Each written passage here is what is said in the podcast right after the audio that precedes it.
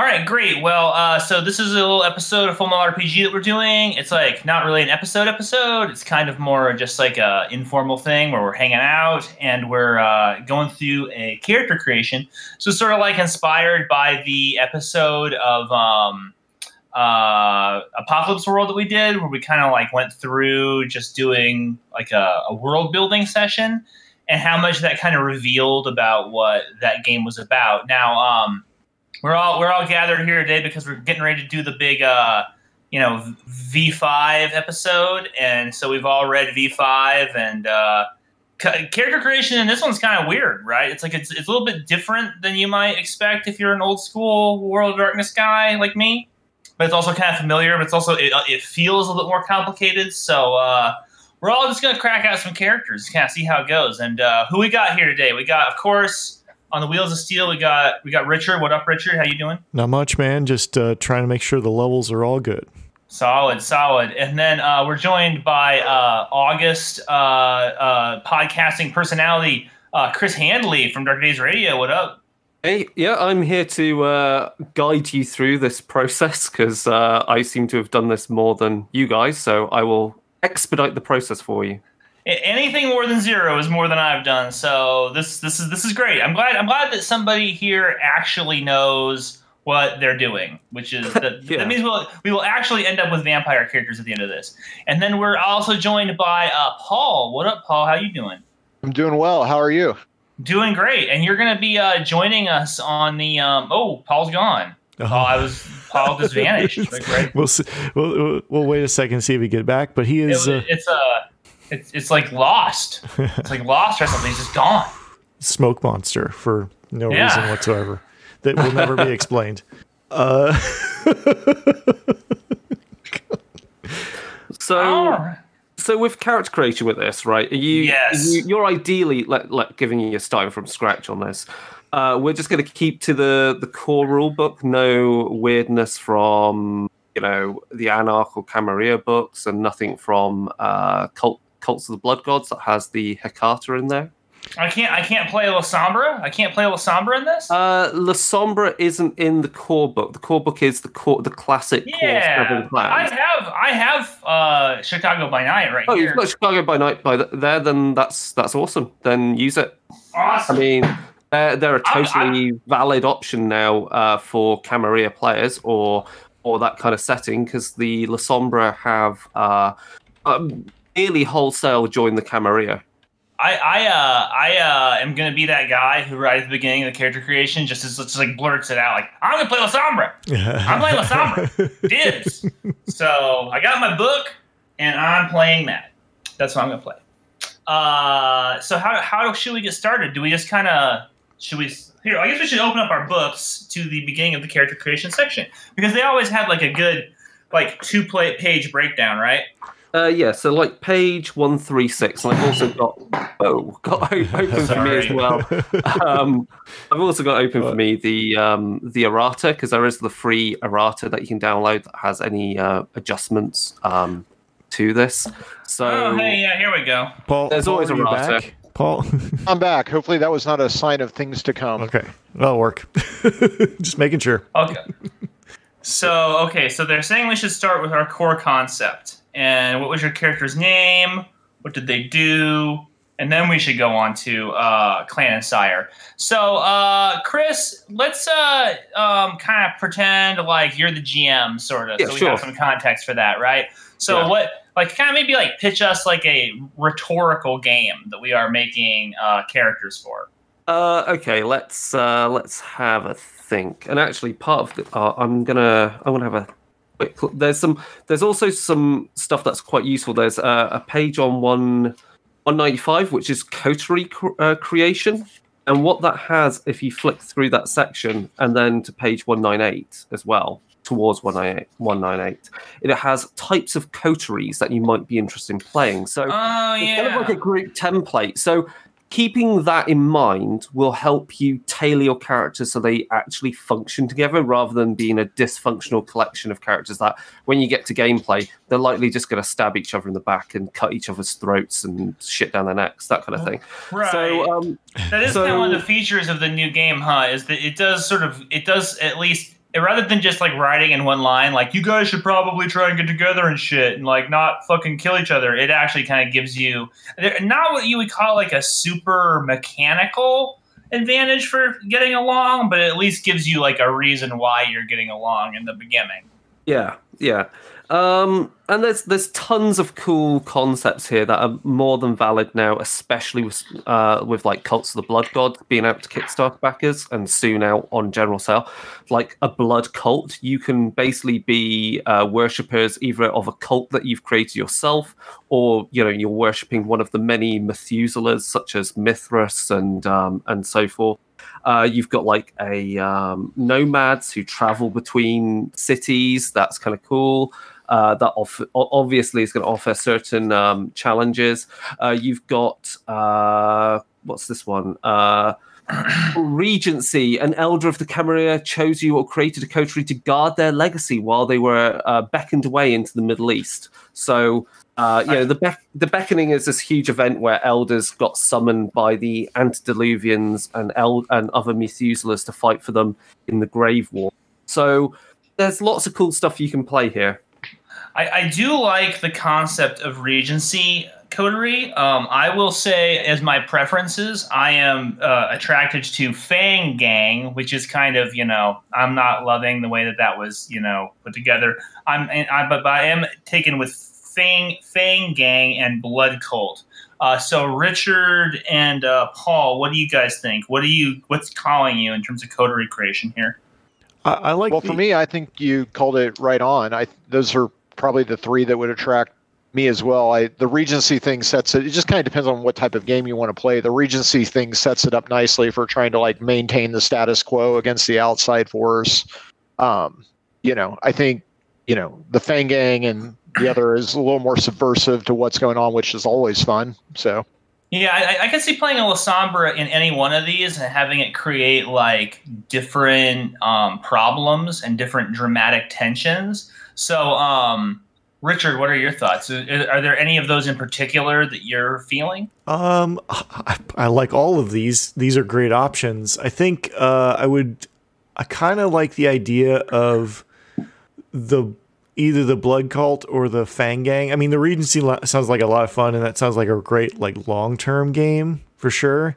And I mean, lo- like real long term, like years and years, where the Fang Gang and the Blood Cult tend seem to have like lovely death spirals kind of built into the idea. So uh, I think I think I'd go with uh, uh, Fang Gang over Blood Cult, but that's only because uh, you know I don't I don't know if we have enough time to build a blood.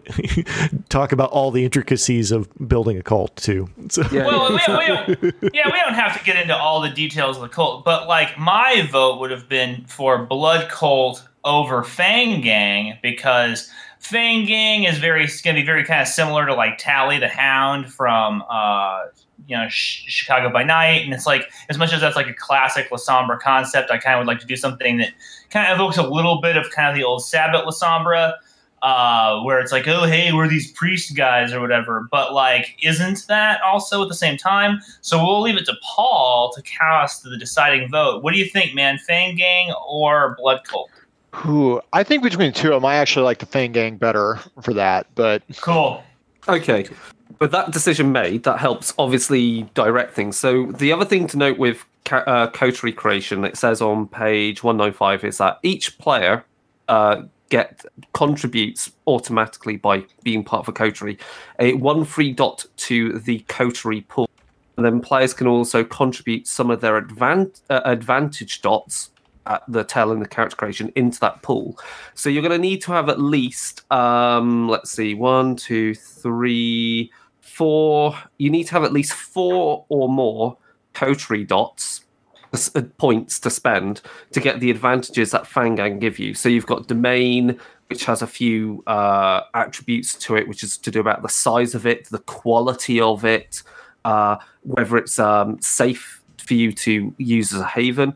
You've then got contacts, so you know your fences, your middlemen, your your street level dealers, however you want to style your gang, because they may be drug dealers, they may be uh, you know uh, doing some sort of back uh, back you know black market kind of um, dealing of just goods rather than just drugs, or they may be doing something even worse than that. Depends. And then the other thing you get the dots for, which you therefore get for free, well, you get as part of that. Uh, the two dots is enemies. So you get to kind of say, well, as a gang, you've got some enemies that may be some rival mortal gangs uh, or some rival vampire gangs that obviously are trying to muscle in on your business.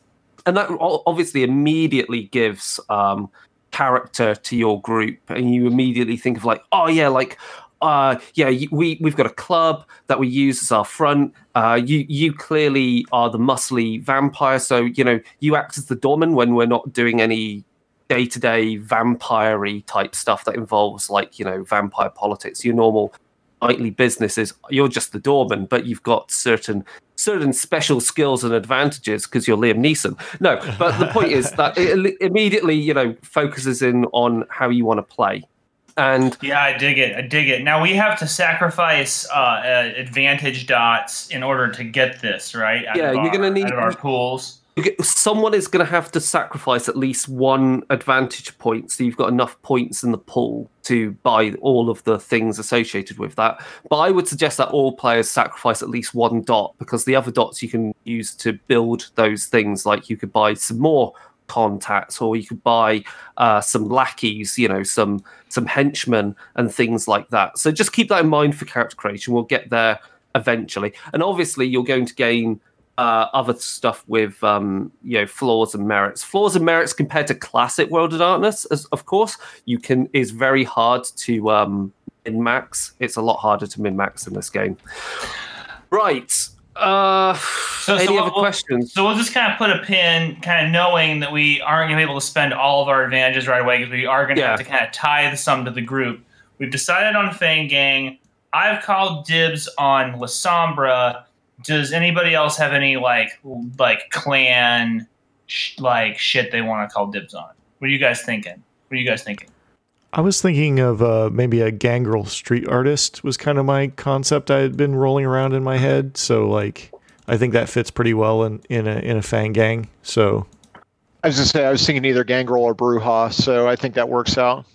Cool. Cool. All right. Uh, great.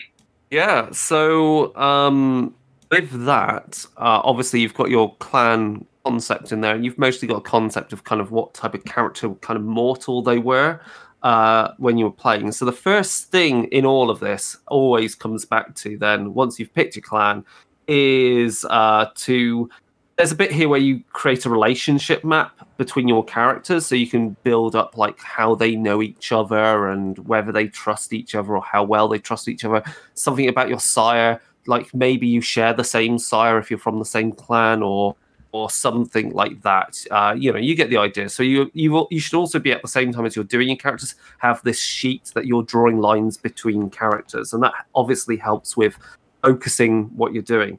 But the main thing then next up is attributes, and I'm just checking the errata because there's some pages where it's wrong and some pages where it's right. So it says here you take uh, one attribute to have four dots in it uh, one at uh, three. Sorry, one attribute's four dots. Three attributes at three dots, uh, and then uh, four attributes at two, and one attribute at one. Uh, obviously, this is a this is one way of picking attributes, but there are slightly other distributions you can use depending upon how focused or specialized you want your character to be. So um, let's see. Is there the example? I'm just trying to see it here. I kind of like this one in that it uh, is kind of like it kind of it kind of sums down the math that you would have done with when you were playing Vampire back in the day. And, yeah. but but it frees you from that primary, secondary, tertiary model where uh, that constrained the math. That if you were playing in a certain way, then there were only certain combinations that you were ever going to have. You know what I'm saying? So characters became kind of samey samey after a while. If you're like, oh, I really like to play social characters. Like, is this the social character where I'm having like four in manipulation, or am I having like four in? Uh, I guess this is, that's why manipulation was a skill, but like four in charisma or four in, in something else. And yeah. uh, this, this is this really moves it around because they, they know that you're going to make certain choices anyway, but they have freed you from like having to put them in these columns. You know what I'm saying? Oh yeah, sure. And like on page one four seven, there's there's the three uh, alternative ways of picking. They're called jack of all trades. So you've got a much more even spread. Uh, you've got balanced, which is maybe skewed one way compared to another, and then you've got specialist, where it's heavily skewed. So you know you've got um, you've got uh, and that's that's on skills actually more than attributes. But the point is is that again it's guiding you on how you pick your your skills. So yeah um pick your attributes. Um obviously attributes if you've played classic world of darkness there are some changes on attributes. You'll be like what the hell's going on? Why isn't appearance an attribute? Because appearance was a shitty attribute to have. Um it was Yeah. a ridiculous thing um so thank thank God they got rid of that. It was always so confusing with the Nosferatu and like the zero. It's like, yeah what does that mean? You know, it's like getting rid of that. I mean, that that that alone uh, improved the game. So if you play Chronicles of Darkness, the attributes will look surprisingly familiar, um, which is a Oh, good oh, thing. wow. So yeah, Yeah, pick your i- attributes indeed. then. And obviously, from these, some of the attributes will lead to you deriving your health, deriving your willpower score. Uh, Oh. Yeah. So there you go. So so uh I'm thinking I'm probably gonna play some kind of like uh Sombra manipulator type. Like I'm probably not gonna play like a big I, uh, let's let's just let's just say I'm gonna go like in like like with the grain on this Lasombra character, and I won't be playing some big bruiser or something. So I'll play kind of like a sneaky Lasombra manipulator. I'm invi- involved in crime. I kind of like this Fang Gang idea that we're sort of like the liaison between the um, establishment and the criminal world. Uh, I, I I don't like the idea necessarily that we are like our own entity and like the mafia wants to take us out. I think I like the idea that we kind of work with both the prince and the underworld. Um, Yeah, and that, that kind of makes sense because like you being a La Sombra um, means that likely your sire will have joined the, the local Camarilla as part of the, the deal that has been made. They basically sold out a lot of their elders uh, as part of that deal. So you're kind of young enough that it doesn't affect you too much, and you've you know obviously been brought along for the ride, uh, and or or at least more recently um, embraced. So for you, you know, you, you actually know shit about this the Sabbat, and you know pretty much fuck all about the Camarilla because the Camarilla now in the new setting have retracted. They're very much an elite social group. So before the Camarilla had this whole thing of like, ah, all vampires are members of our vampire uh, uh, nation. That's gone. Like if you're if you're not invited, then you're not, and if you're not invited, you're mostly one of the anarchs or some other group. Sick, sick. So, so what do you guys think? Like, uh, you guys have ca- some character concepts. Richard, you were saying, uh, like a street artist. Like, what, you- what kind of direction are you thinking about going? Yeah, it's kind of a, a wits intelligence kind of character um, with with a higher. I, I like that I can put these kind of dots in separate bins, unlike the old World of Darkness stuff. So, like, I mean, it probably would end up being the same, but like, uh, you know, I got uh, high wit wits. Uh, uh, you know, that's my strongest suit, and then intelligence and charisma and dexterity, and then kind of coming down to like, well, I just need kind of strength and stamina, and then I'm clearly don't have a lot of composure. That's that. That's what I was like. You know what?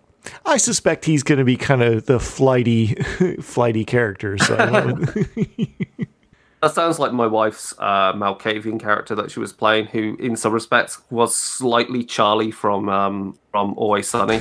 So, you know, highly wired, highly intelligent, but really a short fuse. Um, yep, exactly. Probably What, what about as- you, Paul? What What are you thinking? What, what, what kind of what kind of direction do you want to go? Yeah, so I was thinking kind of leaning a little more into like the punk concept with it, but you know, hence, you know, Brujah and all. So I was kind of going with that idea of like kind of the I, I guess I initially had a thought of something a little more subversive than maybe initially what we were going for, but kind of like I think they call it like the trolling punk in the book, but No, let's Um, let's let's go with that. Let's go with that because we, we we're still in the kind of gestation period where nothing is really written in stone, and uh, so Richard's already said his character is a street artist. I'm kind of thinking that maybe my character was uh, like uh, uh, let, us go with a street level concept for my character too. So I won't be the kind of I'll still be a sneaky Lasombra, but I won't be the kind that's like wearing suits and ties and that kind of shit. We can do a cool street level thing. So a punk sounds cool. How how do you want to go about doing that? So I wanted to do it like, you know, as opposed to going to like the bruiser kind of thing, do it more like the manipulation, like really leaning into like the punk, like the music punk of like, you know, speaking out against authority and, you know, the status quo and all that. And kind of going with that. I don't know. It just seemed interesting. Okay, okay. So uh, you know what? I think I'm you know I think I'm gonna do since we've had this kind of time to kind of talk and kind of bounce ideas off of each other.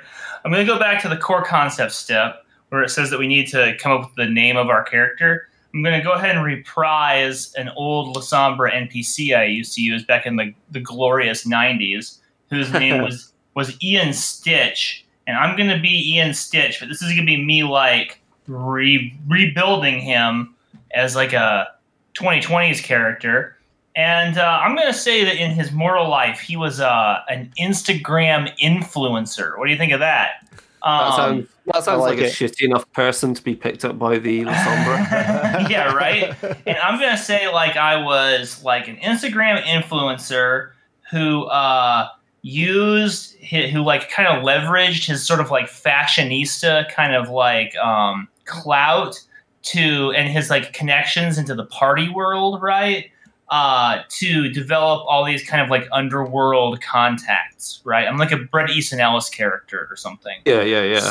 So, um, and uh, maybe that's why I was embraced because I have this uh, kind of uh, cult of personality behind me, and because I'm very good with like contemporary technology. Um, and then that would bring me into contact with the street artist being played by Richard and the punk musician being played by Paul. Do you guys have any additional details that you want to give to your characters since we're kind of riffing right now? Um. Yeah, I mean, I could I could see uh, why we we. I mean, it would be kind of interesting if we we're all kind of the same. Well, I mean, I was trying to think of whether we were all kind of the same vampiric age, like we were all kind of like kind of brought together by somebody else to kind of like maybe your your sire or whatever got some people to get got some other sires together to like we we need like this subversive uh crew to do some you know outreach you know make sure something happens in the uh, in the mortal world and we kind of stuck together right? Yeah, it's it's easy to understand that like a group of out of touch elders, uh, you know, I say elders, but you know, like uh, Ancillae, who are behind the times, are gonna would recognize the value of having their children grouped together because they have contemporary knowledge. I will raise the issue that playing the La Sombra uh, influencer has its challenges, given that La Sombra Bane is related to technology and they have issues with modern technology. Man, So- of course, of course, I didn't read that part. um, but you know that that may work into how your character like now feels as a vampire. Like you know, in some respects, his work is harder, but then possibly now does things rather is an old is becoming much more of an old school influencer, like in the clubs and the and the um and out and about rather than just doing everything online. Yeah, I, I think that maybe kind of what's going on with my character is less uh, is is that is that because of what's going on with my supernatural mean, Mhm. I now am having to change from being a um like having the camera on myself to Yeah. trying to shift uh onto other people. And on some level I'm both a literal vampire in that I literally drink blood. I'm also a figurative vampire in that I kind of peddle fame and success and then exploit people. You know what I'm saying? Sure. And also, what would be more, you know, a better analogy for the dam for a social media influencer than not being able to appear on TikTok? Yeah, true. true that. True that. So okay, great. Well, um, so do you have any ideas about your street art, uh, Richard? Like what what does it where does it come from? What does it look like? And then I guess the same question for your uh for your music, Paul. Like what are we kind of feeling here? Um, I think like I was gonna go with kind of the um, graffiti uh, was gonna be his game. Uh, I you know there's it will always evolve like all artistic endeavors, so who knows where it'll end up. But I, I was kind of thinking of like doing some because stencil you know he's, he's kind of like he doesn't want to be banksy because he he thinks stencils are for losers so um he he he's trying to go with more of a, a free form and maybe try to do more abstract uh, graffiti that kind of when you stand back makes a coherent thing but when you look closely it looks kind of just like a regular wall kind of thing like a regular graffitied like poorly graffitied wall kind of thing so I mean, for mine, I was going. I just pretty much going straight at it, three chords and the truth, and you know, Oh, so, so you're like an old school style kind of punk band? Uh, like something you know, like from like '80s punk, kind of that era of you know, just going Okay. straight at it. All right, I'm feeling it. I'm feeling it. Okay, great. So now we have our core concepts and our. uh I think do, you, do your characters have names, or do you guys count?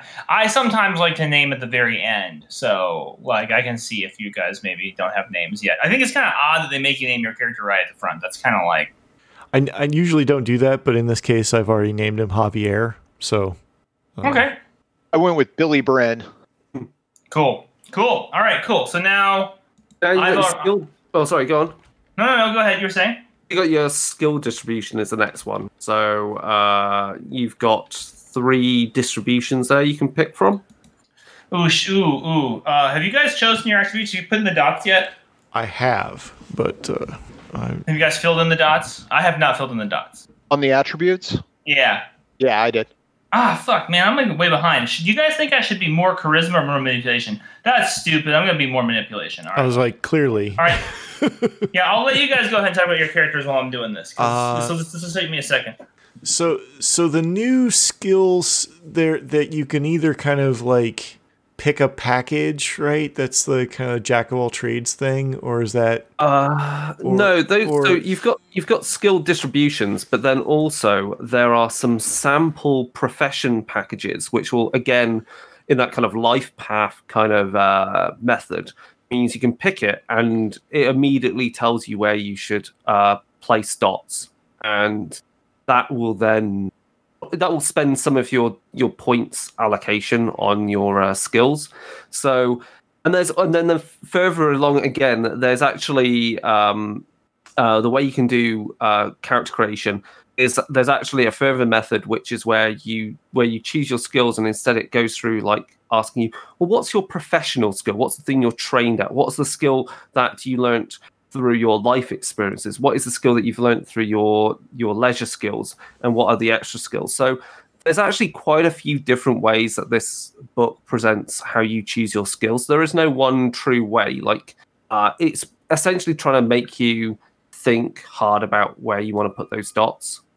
So, like, uh, let's take for example, I think this is mostly the the one that's uh, makes sense for um, for Richard uh, for Richie here is um, uh, artist. Uh, So you could have craft or performance at three dots, insight at three dots, academics at two dots, and awareness or occult at two dots, and that's already some of your dots spent up. Uh, whereas, say, uh, for Brendan, you've got socialite, which would be performance or technology at three dots, finance at three dots, insight at two dots, and etiquette or subterfuge at two dots. So you can immediately see how that leads you uh, quite quickly to getting a lot of character creation done. Yeah, I like that too. What's the socialite one again? Uh, that's on page 145. 145. Okay, great. Thank you. And then and then we just d- deduct those from our ordinary uh, allotment of stats, right? Uh, yeah. So it's like you can ch- where is it? It says you can with vampire traits. Uh, blah blah blah. Pick your attributes. Uh, then uh, choose your skills. Skills the way blah.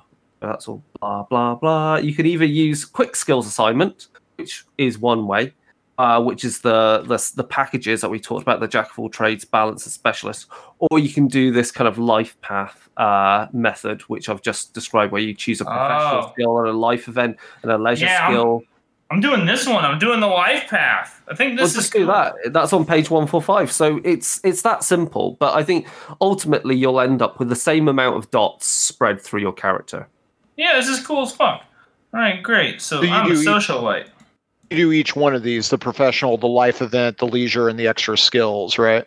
Yeah, you can do that rather than you can go through this process rather than quicking the the quick packages. I mean, it'll end up with effectively the same result, but you know, it just guides you a bit more. So if you're doing the professional skill for your artist, you know, you're mostly going to pick three dots for art, uh, for craft art, and then pick two dots for academics because you most really have researched different artists and styles and methods. I really like this because it, it it guides you a little better, and so you don't. And again, it kind of gets you away from the min maxing that you talked about earlier. Of it, it it makes you focus a little more on different things than Yeah, yeah. Yeah, Uh, and if, you, if you're being like a, uh, like a, well, I'm gonna go ahead and kind of gatekeep a little bit here. I'm gonna say if you're being like a good vampire player and you're not like just trying to like be like, oh, silver edged katanas and that shit, and you're like really trying to play a fucking character. There's only there's certain things that you're gonna take just anyway, right? Like, and everybody's gonna take certain things, and I like how it kind of guides you because you might not know how uh, you know a socialite thinks. This is kind of neat. I like this a lot. Um, and then like say, Paul, you've got what mafioso? Uh, no, that's that. That's uh, that's mafia stuff. You're playing more of a punk, so I mean, again, you could go with artist, or you could go with something that's in between, say, artist and Junkie. God, what else? They, You, you could be a junkie. I mean, what- junkie you there. know, like that's not. Yeah, that's uh, what could be more punk. But I mean, just saying, that- I mean, that's that's kind of what I was doing was combining the artist and the junkie and making sure the numbers balance out. Exactly right. So you can look at those and see what skills and what fit each of those kind of kind of like professions uh, experiences, and then just go through the life path system and and you know fit the dots to those. Also, remember when you're picking your skills, um, you get one free speciality any of your skills, but also if you take academics, craft, performance, or and science skills, you get a speciality in those as well, for free. So, So- wait, say that again. So so say so say you make a character, Mm-hmm. you get to choose one skill to have a speciality. So that's going to give you a bonus in game with your dice pool. But also, if you have any dots whatsoever in academics, craft, performance, and science skills, each one of those skill sets gets a speciality automatically as well. Okay. So perfect. say I perfect. took acad- say say I took academics and craft, I get two specialities, one in each of those, and I get another speciality just as basic to spend anywhere else I want. That could also be still in one of the skills that already has a speciality. So essentially, it's rewarding you for the fact that academic skills and science skills are very context dependent and may not come up as frequently as brawl, where you're punching the living shit out of someone. Yeah, I took uh, for athletics. I took parkour because he runs uh, from the cops. There you go. Yeah. You know, it's like I could have said run from the cops, but I was like, well, it was more like practicing parkour to get away from the cops. So, plus, it's how you. Plus, it's mostly how your character gets to uh, really hard to reach places to tag them and do street art. yep, exactly. So, exactly. Get up on those bridges. Yep, gotta get on the bridges, get on the uh, up on those uh, the big signs on top of buildings. You know, sides of buildings was fun too. So, yeah. And then it looks like the the professional packages kind of they do the professional skills and then the well that it's just the professional skills and then the life event skills is separate. So it looks like you get two skills with three dots and two skills with two dots, which covers the those Yeah, it does. packages. Profession. Yeah, it does professional and life event skills. Uh, it doesn't cover leisure skill, and it doesn't cover extra skills. Right. So uh, it looks like we get two life event skills. Is that right? Yeah. Uh, yeah, that's right. So one at three dots and one at two dots. Yeah. Interesting. So that could represent the fact that you may know Brawl from like being beaten as a kid by a parent, and obviously you learned to defend yourself until the point where you actually fought back and succeeded. Oh, oh, so we can just choose whatever we want because they have this sample events one, but those are just samples. So we just choose two. Oh, that's great. All right. Um, I will go ahead and choose persuasion as my three. No, you know what? Because my whole my whole idea is that I built this underworld network. So I'll go ahead and choose a life event of Streetwise And and yeah, like you've got that table on one four six of sample events and sample hobbies and pastimes that have a D ten thing on there. Because again, you know, if you're a new if you've got brand new players, and let's be honest, we've all been there. What either we've been at the receiving end, or you've had players just like I do not know what to do. There are too many choices. I don't have a feel for this. They can just roll, and it lets them come up, and then the the character emerges randomly, uh, organically from these random choices. A bit like playing Warhammer Fantasy Roleplay, where you fully randomize your character. Um, so it adds an element of that, which you know is never been present in a vampire game uh, previously, and I think just helps again speed up the process where you hit a roadblock. I, I also like the uh, um, games that give you a lot of rolling mechanics because it gives you a chance to play something. Like, I mean, I'm the kind of guy who gets gets stuck in a rut, and I play the same thing over and over again. You know, and I, I love one thing I love about OSR games is you can like roll die, and it just kind of tells you what to do, and that's a challenge. You know what I'm saying? So you, it's not the same thing that you always just choose to do. You know? Yeah, Yeah, so my my life event is I did a uh, a performance uh, performance piece uh, in like uh, uh, or, well, I guess wh- whatever city it was. Uh, basically, he stealthed into a very public square and then performed su- in such a way that the graffiti. It, it ended up being his graffiti piece, but it looked like he was actually supposed to be there. So that was like Oh, sure, yeah. like it was an official city event or whatever, but in actuality he was, you know, tagging it the way he wanted to. So that was one of I, I his think go ahead. I think my my life event is that I got involved in drugs, like heavily involved in drugs, and uh, so I get like some streetwise points and some larceny points. I'm gonna give myself some larceny points. So for mine, I think what I'm going to do is he saw his college roommate get the shit beat out of him by the cops, and that kind of turned him from this, you know, kind of like straight edge tie, like I'm going to go to business school to like turn in the corner to fighting the man. Cool. So yeah, once you've got all your dots done, I mean, we've done life events. You've got hobbies. We have our uh, leisure skill yet. We still have to yeah. do a leisure skill. I haven't. Cho- have you guys chosen a leisure leisure No. skill? It's three leisure skills at one dot. So Three at one. Okay. hobbies Hmm. hobbies and other pastimes. I love the lister here, right? You've got marathon runner, athletics, obviously, gamer, technology. Okay, you have basic knowledge of technology. Uh, maker, yeah, activist, cool. National guard, meaning you have some basic training in firearms. Uh, a hunter, that's survival. Actor or musicians, you've you know you've dabbled in performance. I love how you get subterfuge, cheating on your spouse. It's like Jesus Christ. Um, Oh, uh. All right. well- school for academics and street racer for drive, so you can go full um, fast and furious with your character.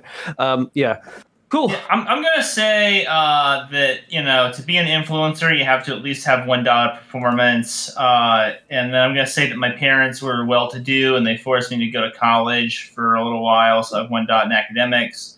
And then I kind of have I don't really know. Oh, you know what? I'll just say uh, uh, you know when you're um, someone like me, you have to sneak around a lot anyway. So I'm just gonna go stealth, and that's not so much being dexterous as much as knowing how to get out of a hotel without somebody observing you. You know what I'm saying? Like Yeah, understanding. moving, moving through a crowd, moving through a crowd, and Yeah. that type of thing. Exactly, exactly. Being being um, unobtrusive in a certain way, being uh, knowing how to take your flamboyance and to dial it back into uh, something that is easily overlooked. Um, cool, cool. What about you- What about you guys? Uh, I'm thinking like I have a dot in politics because I, you know, feel like he's a, uh, you know, he has just enough knowledge about politics to to be uh, actively aware of what he's doing is a political act, and uh, technology so he can spread his word, and then drive so he can get to other cities so he can he can uh, uh, tag more elsewhere.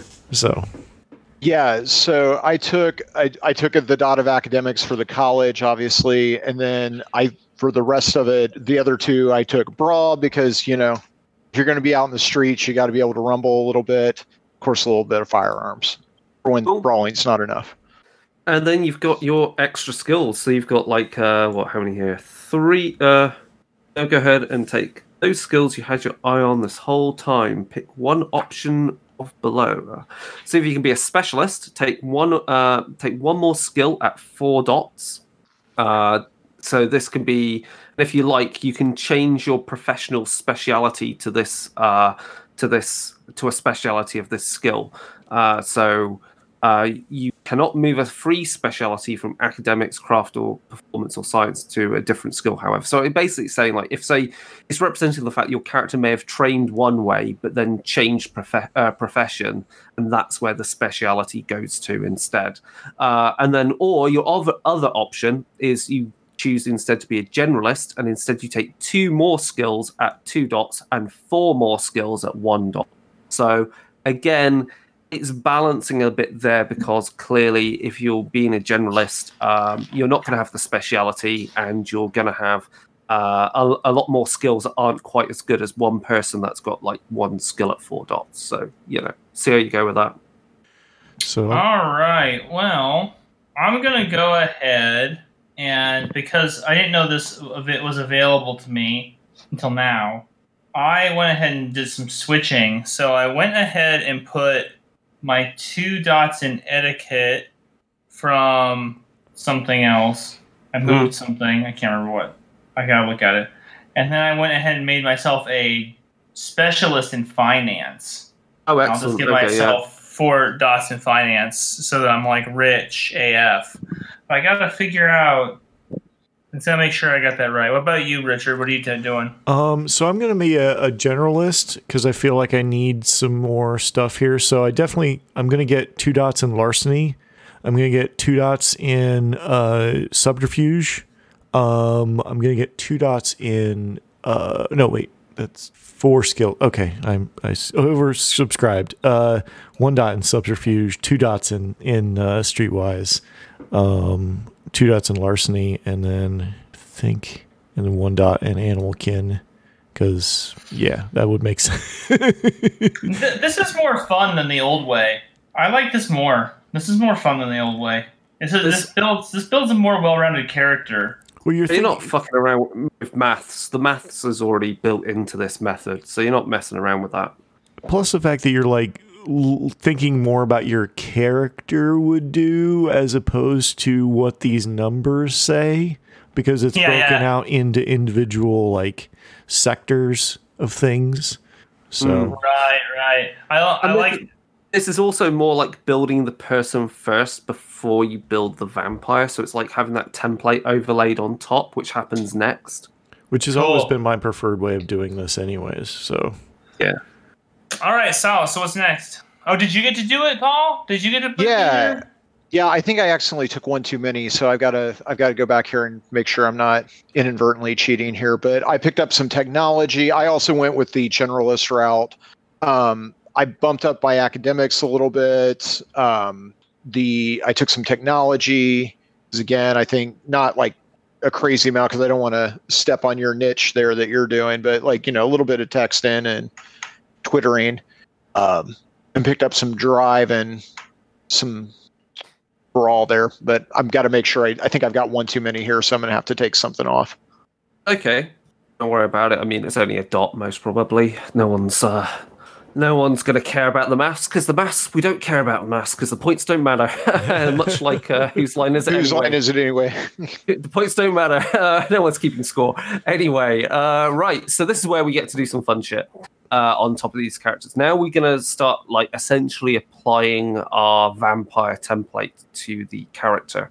So uh, we're going to choose our disciplines. So choose two of your clan disciplines. Uh, so each clan, each clan has three disciplines which are inherently uh, good for them. They easily learn disciplines that fall within those classes. Uh, I say powers that within the, uh, those classes. You put two dots in one and one dot in the other. Uh, there's some rules if you're Caitiff, which we're going to ignore, and there's some rules if you're Thin Blood that we're going to ignore. Uh, so yeah, you know, uh, if you're La Sombra, you've got uh, you've got um, Obtenebration is now classed under whatever it's called now. I can't remember what the discipline name is that's called for it. Uh, for Christ's sake. Um, Uh, but yeah. find it. uh, there's a big summary sheet on 152. So we've got disciplines of animalism, uh, obviously dealing with animals, auspex, extrasensory awareness, blood sorcery, doing blood sorcery, celerity, uh, dominate, fortitude, obfuscate, potence, presence, protean, uh, thin blood alchemy. Uh, and uh, if you're playing a, it's Oblivion that the La Sombra Yeah, Oblivion, of course, of course. because uh. So and if you're a classic v20 uh, you know classic vampire player uh, things to know if you're playing anything from uh, the, the sombra book the Hecata uh, you're playing anything from cults of the blood gods so that's the Hecata. If you're playing anything from uh, the Anarch book so you're playing the setite or as i now know ministry you may go uh, uh, but uh, uh, where's where's my uh, where's serpentis that was my extra special snowflake uh, discipline well here we go uh, wait, wait for my wonderful rant. Okay, so here we go. Um, disciplines don't exist. Okay, disciplines are are basically a Venn diagram of of powers that fall into kind of do certain things similar. But no vampire is going to run around going, "Oh well, I use my discipline of celerity, and I'm using this exact power, and I'm going to teach you this." They don't do that. They don't talk about their powers in that way. They talk about I'm going to teach you how to like move faster and you're of the same blood as me, so this should come easily to you. And as you get faster, you'll learn to be also more dexterous. Or they may teach you like, well, only can you change you're you're one of Clan Gangrel, like not only can you shapeshift into a wolf and other animals, um, I can teach you once you get more powerful, once you've learned the innate power of your blood. At a later date, we could re-examine that, and you know, for some favors, uh, I can teach you how to shapeshift into a gaseous form uh, and slip through things. They're not going to call it, "Ah, I'm going to teach you the power of gaseous form." It's not D and D. Um, likewise, that's why Serpentis doesn't exist because many of the powers in Serpentis were either actually a protean power, a shapeshifting power, or a dominate power. So dominate is now an amalgam power, which is so this is something you'll come up with disciplines. Is there are amalgam powers that are basically represent using one discipline with another to get some special power effect out of it. So like Eyes of the Serpent from from classic vampire is actually dominate plus protean, where you get the snake eyes to make people do stuff. Um, likewise, uh, the Hecata, uh, who are the classic kind of Giovanni and all the clans of death, uh, their sorcery, their necromancy sorcery, is an application of essentially oblivion as a blood magic rather than oblivion as the obtenebration kind of um, discipline powers.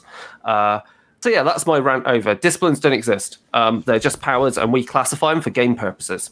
No, which is better. It's a better outcome for the game because it always seemed kind of weird, and you could tell that at the end of like uh, V three, they were like really struggling with like what was the difference between necromancy and um, obtenebration, you know. Yeah. And uh, and and really and really, you're very right. There was so many things that was were like uh, so similar. They were just like different versions of the same thing.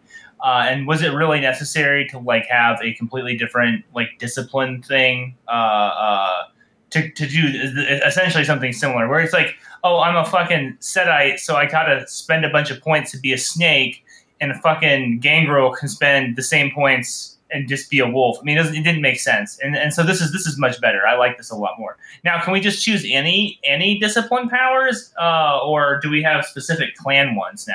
Ah, that's a that's a very um, so you've got you've got your clan disciplines you can pick from. So you get two dots in one and one dot in the other. And when you spend your two Mm. dot in your discipline, when you spend the first dot, you pick one of the level two level the each level has multiple powers associated with it in a discipline. They might have anyway.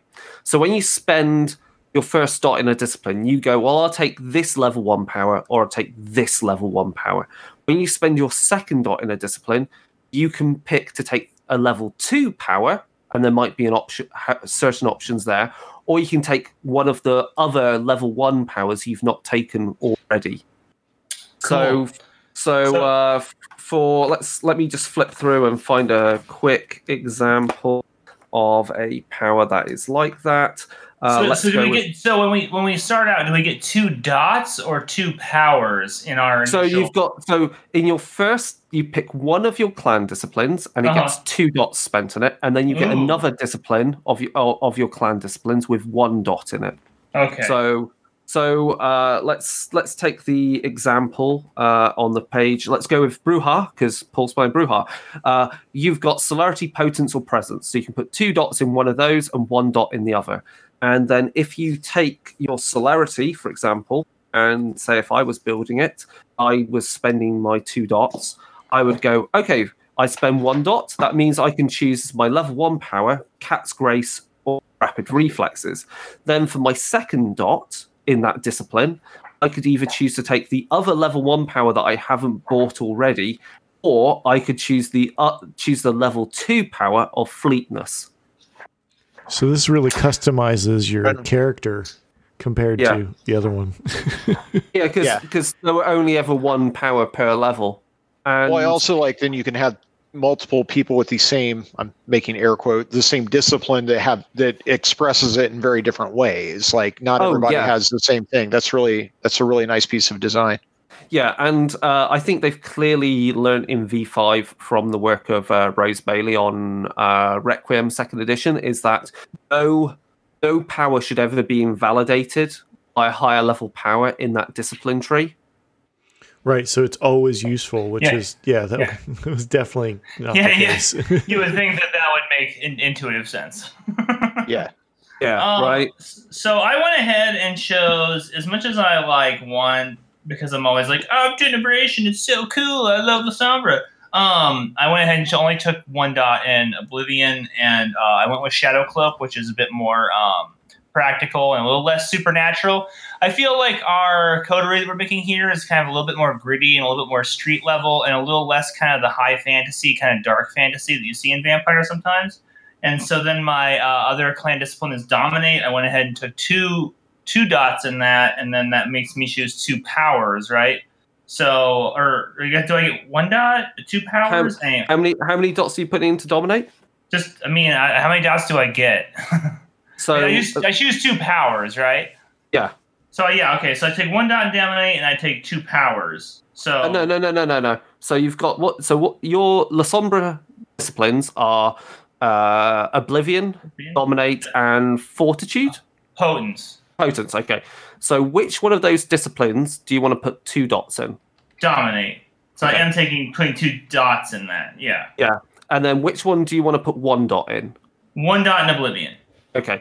So then in Dominate, you can choose two powers, and either the way you pick them is Ah. is two level one powers or one level one and the and one level two power. Ooh, what do you think is better? I, I like how dementation is a dominate power now. By the way, that's an obfuscate or uh, Yep. is that an obfuscate? So yeah, yeah, yeah, uh, yeah. Uh, Dementation is a dominate amalgam uh, with obfuscate from for the Malkavians. So uh, Thank Dementation, makes way more Dementation as a, as an entire discipline tree is gone. Because again, Thank it's God. dumb. Uh, all right. You know what? I'm just gonna go ahead. I'm gonna I'm gonna go ahead and just take uh two of the uh level one cloud memory and compel. Those sound like perfect for my character anyway. So perfect. Done. Done. So for mine, I went with the two dots of presence, and I went with both of the level one powers because I think it fits real well with the punk. You've got the awe for when you're just, you know, you're up there playing and jamming and getting everybody's attention, and then you also have the daunt for when the, uh, which I the way I read it is basically the exact opposite of awe. Of so when you're out on the street and you know the riot cops are coming at you, you can just, you know, get out of here. Yeah, and it's it's never a bad thing to choose two level one powers with when you you're spending two dots into it because again uh, often when you activate these powers or um, the potence of the power essentially is based off the rank in that discipline so having two level one powers but being fueled off two dots in that pa- uh, in that discipline tree is pretty damn good Well, and then for mine, like I was reading the second one, which the second level power for presence, which is lingering kiss, and the way I read it is, is basically it's making your bite addictive. Do I have that yeah, right? yeah yeah yeah that's right And that and that seems to kind of go against the whole like punk free, like you know, it seems to go against the whole punk freedom mythos. So Yeah, and the, the when a vampire kiss uh, bites someone, it's it can be a uh, euphoric experience for the person being fed upon if it's consensual. If they're fighting against you, it may not be unless you. Uh, so this this ability for you obviously makes that a lot easier. Uh, but yeah, once everyone's picked their disciplines. Uh, we're on to predator type, and this is, I think, where we really get into what what kind of asshole your vampire is. Um, uh, so, it, as it says, it's like you pick your predator your predator type, and when you do so, you add one of the listed specialities. You get for free one dot in the listed discipline. So this may also mean you you can move one of your disciplines up to three dots and thus gain a new power either at level one, level two, or level three. Uh, or you can obviously increase the discipline from one to two and apply any associated advantages and flaws. So these are all on 175. I can't remember if in some of the books there might be some new predator types, but I think we'll be well served with the ones that are in the core book. I've actually homebrewed some extra ones that you can find online, which are like. Uh, uh, what was on Typhoid Mary, uh, basically a, um, a vampire that feeds on people who are infect uh, to infect them or are infected. So it's kind of like a specialized Ventrue, but also is good for other characters. Um, uh, I had also one which was like uh, I think basically everything about making drive a focus because your character both um, you know, feeds on people and then disposes of them uh, in their car wherever they want. So it was pretty brutal. So yeah, predator types we've got is alley cat. Essentially, you're a mugger, and uh, that's useful. Uh, bagger means you steal and buy or otherwise uh, acquire cold blood rather than hunting. So this means that you could be a vampire of such low generation. Uh, you can feed on um, you can feed on bagged blood. Uh, blood leech is where you drink from other vampires. Cleaver. Um, it's a bit weird because it, it the terminology cleaver means you understand the whole uh, beaver cleaver sitcom show thing. Basically means you're you you have a family that you're associated with a mortal family and you feed from them. Uh, consensualist uh, essentially means that uh, you never feed against people against their free will. Uh, a farmer you feed on animals. Uh, a Osiris is you are a celebrity uh, Sandman means you feed on people when they're uh, asleep. Uh, Scene Queen is essentially you're well uh, linked into uh, some sort of social subculture, and Siren means you're highly seductive. All right. I'm just gonna go ahead and take Scene Queen. Yep. So Scene Queen gives you uh, you take a speciality, either etiquette, leadership, or streetwise. Hmm, I'm gonna go ahead and choose Streetwise. And then you gain one dot of either dominate or potence. Ooh, wow. So what's really cool about this is it can lead you to gaining disciplines outside of your clan disciplines. you know what? I'm gonna go ahead and take the Potence. I'm just gonna kind of round it out. It's actually kind of working. And then you gain the advantage, fame, you gain the contact advantage. So you've got a contact who you can, you know, flash out and give them a name and a uh, everything. And then you can gain either the influence flaw or the feeding flaw. So either you are disliked outside of your subculture or you have a prey exclusion. So you don't feed from people outside of your subculture. So that's a bit like being one of the Ventrue, but, you know, is specific to you. Yeah, Uh, exactly. So, uh, Paul, what are you thinking? I guess potentially Alley Cat works, but Osiris is also. It depends how how well known your your um, punk is. Well, see, I was actually thinking either the consensualist or the farmer, and where I'm coming from that is there's a there's actually a strong strain of veganism that runs through punk. Yeah, I think both of those feed well with that. I mean, farmer is obviously one removed from it, but it's still that idea of like empathize, you know, trying to separate your food further down the food chain from you, I guess, for lack of a better word, which and that could, be, that could be a cool thing to role play through at a later point, obviously, for your character when they're maybe as they advance in age and uh, blood potency, they clearly have it a harder time uh, feeding on animals to the point that they are driven to feed on humans. Uh, obviously, these these these are archetypes that make sense for your character when they start out. They can clearly, obviously, veer heavily away from these in gameplay and with XP. It just gives you a play a starting point to give you an idea of where your vampires come from. So yeah, go with farmer. It's quite interesting. Yeah, I think that's what I'm going to do. So it's going to give you, uh, let's see, uh, you cannot pick this predator type if your blood potency is three or higher. Okay, so caveat warning as well. Uh, if you are a classic vampire player and have not looked at Va- V5 at all, uh, characters have generation, but it's not the only thing that measures how powerful your character is with doing blood magics and disciplines and so forth and boosting their stats. Uh, if you are a certain generation, you have a window of blood potency that you increase within. So uh, it's basically stolen from Vampire the Requiem.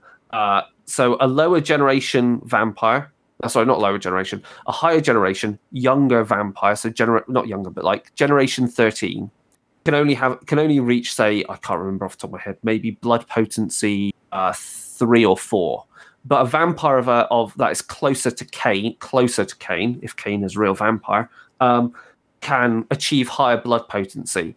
And when and when a vampire goes into torpor, uh, their blood potency will thin, and that and blood potency is what measures whether you can feed on animals or humans, or you're driven to feed exclusively on other vampires. I have a question going back to the to the feeding type, the predator type. When it says like add a specialty, if you don't already have a dot in one of those, do you gain a dot in that or Uh, if you don't have a dot in that, then you can't take that speciality. oh, well then I Uh, need to rearrange some things.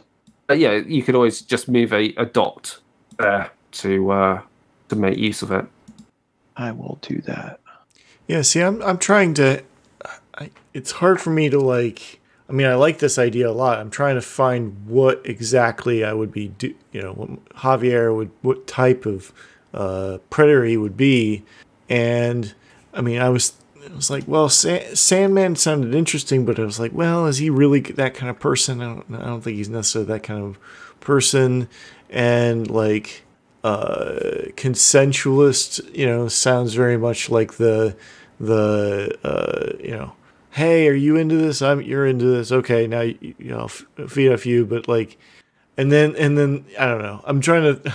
All these kind of could work, and all these don't necessarily work as well as I would like. So, um, see, Alley Cat is kind of a, but he's he's so his composure is so low that I don't know if he could really wait uh in a, you know find somebody and like you know stalk them and like take them out uh, take them I think we'll just go with uh I think we'll just go with farmer cuz that that seems like an interesting um uh interesting choice. So Yeah, so that that again means you know you're quite happy feeding on animals, rats, dogs, whatever you find. yeah. But remember, this is just this is just a starting point. This may represent how your character started off, pr- primarily feeding when they were first embraced, and then obviously as time goes on, they uh, they adapt and change their their methodology.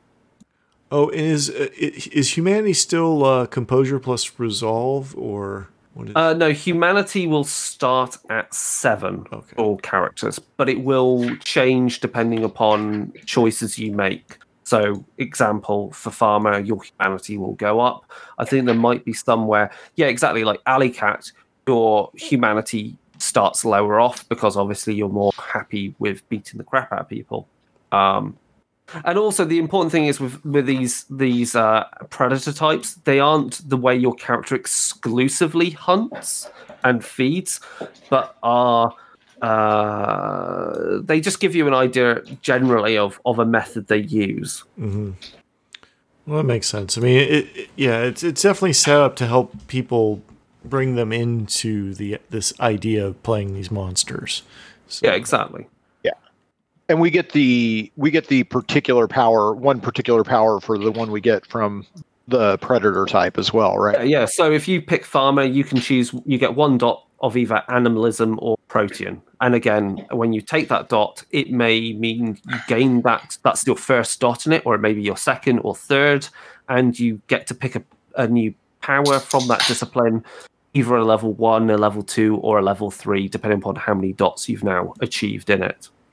Yeah, And I really like this method because it does mean you start getting dots in disciplines that fit the history of your character rather than you go, well, I've got my silver katanas and I've got my uh, my uh, ivory and ebony hand, uh, uh, you know, uh, grips on my pistols. Uh, I'm going to clearly choose celerity, potence, and whatever else, so I can you know gun people down without a thought. Uh, this this does steer you to actually think, well, how does your character feed, and and how do they do it in a way they feel is safe? Because Vampire Fifth Edition's feeding is very, um, and and thus how blood blood is is uh, is tracked is not something you can uh, micromanage. There is no ten blood points, and you keep topping up every so often. That is that is not something easily done. Yeah, and thank God that's over because that was terrible. That was one of the worst things about the entire game. So has Yeah. everybody picked a predator type then? yeah. yep Okay, Cool. great. So we're on So- to advantages then.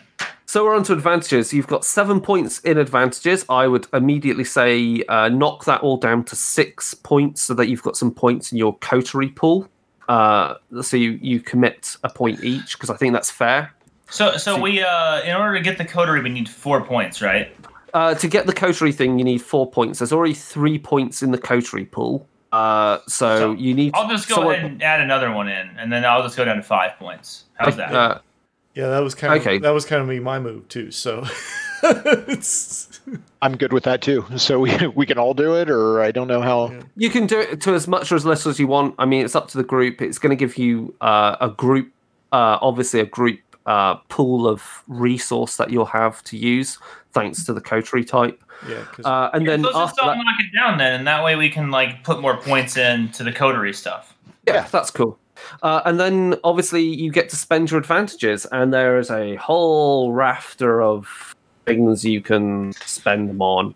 Some of these you will already have from your predator type. So let's just quickly give uh, a list of things. There are merits uh, of either related to linguistics, that relate to your looks, uh, that relate to substance abuse, that relate to being archaic, uh, that relate to being bonded, uh, feeding. And you'll find that these lists have uh, flaws or they also have advantages. So, um, yeah, right now we're looking at spending points of the advantages. There's some thin blood merits which you can't take because you're not thin bloods, and then there are also backgrounds. So you can see in the backgrounds there's some examples like if you bought, say, a ally, you can spend points into that ally, and it might go, oh, they're gifted, and there's an example of a gifted one, and you get to define who that mortal is. That that is a, an ally. They could be, say, a computer hacker. They could be a um, a police officer who is, you know, a bent cop who works for you. Um, and then there's is- influence and herd and haven. Uh, the haven one is mostly quite is close and and herd are closely related to your coterie type as well. So you've got that type of stuff. This is one of the places where the book kind of starts falling apart for me, the way that it's put together, because it just, especially, I mean, part of it is that coming from the old game, this felt really counterintuitive the way they've laid it out, but it's also really hard to find stuff. You know what I'm saying? Yeah, like all this, like the way that they go, okay, so you go advantages, looks, right? And then the first thing, because it's called an advantage, it says looks, and then the first thing they list is two flaws. And the first one is repulsive and ugly. And you're just like, wait, what? I thought this was an advantage called looks. Why am I seeing two things that are It's obviously not- disadvantages? You know what I'm saying? And- not- and then, and then underneath it, you see the advantages. And you're just kind of like, guys, what were you doing here? You know? Yeah, it's not intuitively like laid out. It should have said advantages and disadvantages. Uh, Yeah, yeah. But, you know that that's not. It's a not one neat word, single word to uh, to to uh, encapsulate it all. So, um, yeah. I'm gonna be beautiful. Woo! I'm very beautiful, guys. Deal with it. uh, let's see. Because once you've done that, what else is there to be mindful? Um, oh, the rest is all really easy after that. Um. Oh yeah. There's not even really as many like backgrounds as you. eh, I guess there actually are. There actually are. Now you mention it. Um. I'm already famous. Maybe I'll be a little bit more famous. Yeah, I'll be two dots famous. So I really like if you get stuck on where to spend a point of one of your flaws. I really like the fact there's the mythic barracks and flaws, so you can gain like a folkloric bane, uh, like you know you're harmed by ultraviolet light or um, you're harmed by holy water, or say uh, the other one is like folkloric block. So for example, you can't cross, uh, you can't go into a house uninvited. So you can really tailor your vampire to be to fit kind of some classic uh, vampiric lore. Then I'm gonna go ahead and take a Haven. I'm gonna. I, two I- dot Haven. nice. I took. Sick. Yeah, I took uh, bonding, bond resistance, and uh, a, a mask. So I took each one of those at one dot, and see that means I have three more dots to spend. Uh, Mawla, that's interesting. Usage. Yeah, that's a fairly new one. Uh, that means you've got some elder, uh, elder who Who gives a shit? Gives a shit about you. Yeah, Well, I mean, this was the old mentor, I right? was say it's No- mentor, yeah. Yeah, no one ever took mentor, but by reframing it as Mawla, it um actually makes it feel a little bit more natural. The way that they explain the Mawla, like uh feels more like an in-game artifact than the old mentor where you were kind of like i mean first of all we're like 20 most of us here were born i, I hope all uh, everyone here was born in the 20th century and like the the, the, mm-hmm. the cycle of mentorship and how that worked had, had largely kind of fallen apart by the time we were you know adolescents and aware of such things. So we didn't really understand like mentor relationships. That didn't make any sense to us. Like are you our boss? Are you our dad? Are you our teacher? What who are you? What the fuck is a mentor? You know what i'm saying? But yeah. Mawla kind of makes more sense in game as a vampiric concept of like, no, I'm the vampire who teaches you how to be a fucking vampire. And like, I have some stake in that, so I need you to fucking do shit for me. But you have some stake in that, and that you, this is like a weird world, and you don't want to fuck up too much. And if you do, you might get killed. You know what I'm saying? So, And they're not- um, They're not necessarily uh, even your uh, your sire, uh, which is a good thing.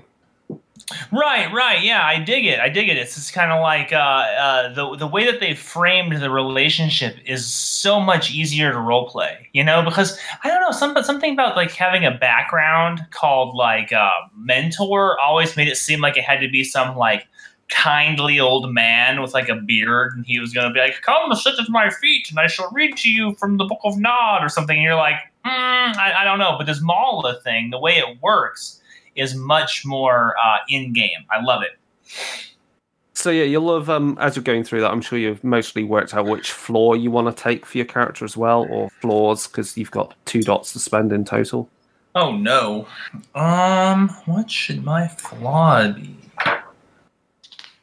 Uh, if you're a punk, you might have flaw is destitute. You have no money and no home. Don't work. Uh, uh, or uh, you might have adversary, uh, a rival neonate. Uh, you could have a dark secret. Um, you know, you owe someone some debt, or maybe got a mortal uh, lover who you have to keep uh, secret, or else other people would use it against you. Um, stuff like that. It's oh, and the other thing is, is that you can't in this in this character creation, you can't just go. I'm going to take X number of points of flaws just so I can get enough points to spend on an attribute. It's like go fuck yourself. Yeah. That's gone. Thank God, thank God. And I was noticing that, like, I sit here and I look at it, and I have, I'm, I'm done now. I went ahead and took uh, obvious predator, which I thought would like create some kind of like interesting internal dissonances with some of the um, like character archetypes I've taken. Um, but like, I have seven points of of merit type things, right? Which is nice. I mean, that was the old magic number, right? And then I have three points of flaws, and that you know what? That's really balanced. That works really well. Uh, you know, this feels really good when you're looking at the when you're looking at the sheet. It's uh, it's pleasing to the way that you think of your vampire character. Am I right? Yeah, I, I like it. It works. It's I- I've I've put together groups of uh you know player groups together using this rapidly. Brand new people to Vampire to World of Darkness really quickly, um, and you know it's really quick to make. Uh, you know, um, pre-generated characters for demos. Like you can just go through this and create you know classic archetypal, uh, you know archetypal kind of characters that fit a demo. If you get a flaw from your predator type, does that mean you also have to have two more points of flaws? Yes. Okay. Just making sure because I'm I'm trying to find two more points of flaws and it's kind of uh, so ooh Uh, yeah, like uh, I, I, one of my favorite flaws I, I kind of really like is um I say like, but is clearly you could then replicate the uh Nag- Nagaraja. Is it Nagaraja? Uh, is organovore. So you can only slake your hunger by eating human flesh. I Yeah, nice. I read that and I was like ooh uh, maybe not this character but I could definitely see a lot of people taking that flaw just for the gross out factor. There was some of that in Requiem too, uh, eating Yeah. eating flesh. I think it's always been a mystery in the uh, VTM stuff whether the J's are hard J's or soft J's. Yeah, They've never they've never let us know. You know, they've never let us know if we're supposed to be kind of um uh in like intuiting a kind of Latin accent or a Latinized kind of accent into the L's and into the J's.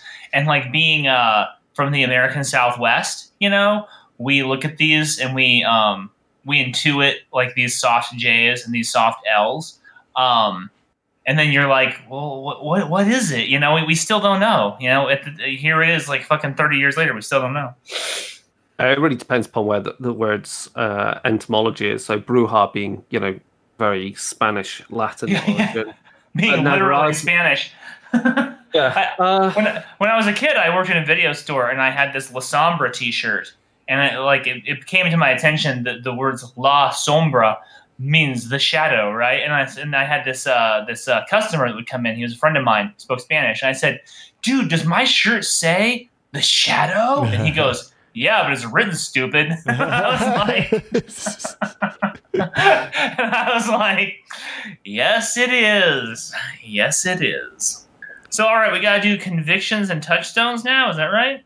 Uh, yeah, that's on page one seven two. Uh, so, uh, yeah, so okay, so basically, this is convictions uh, for the game. It falls really into two bits. There's the convictions are about how you are going to play your character, and uh, as it says, is if you violate these, um, you gain stain. So it's really about what things really uh, are taboo for your character and will cause them to uh, really descend in their humanity. So there's a whole list there. You can come up with some other ones which are awful, but you know these are are the the pure list of them. Like you may consider slavery as evil. You may consider uh, reject the wealth for it corrupts. Uh, you always aid women in need. You always say you you never feed on children.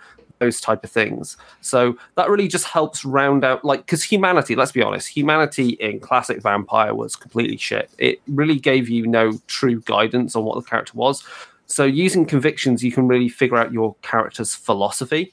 Uh, also, if you want to replicate, say, some of the, the things like if you were trying to, if you wanted to say use V5 to replicate um, Dark Ages Vampire, which is a classic, wonderful game, actually a better interpretation of classic Vampire, uh, is um, is uh, you can use the convictions to replicate the the roads that were in Vampire: The Dark Ages. So that's the conviction. So you just have to pick three for your character. Uh, and as it says, if you violate it, you incur stains.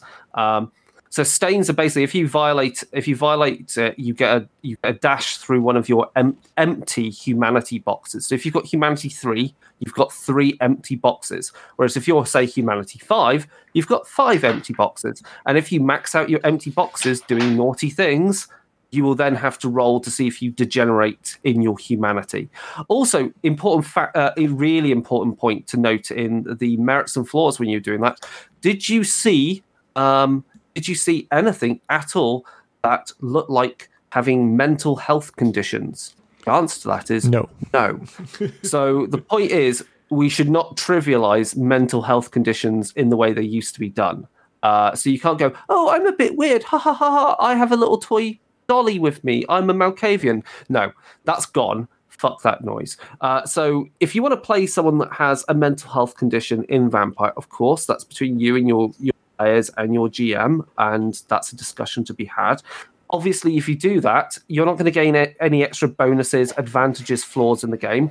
But obviously, if it is an impediment to your character in game and it makes narrative sense the way you're role playing it and so forth, then of course the GM should reward you with an XP point for the fact that your character, say, had post traumatic stress uh, condition which got triggered during a gunfight. That makes sense.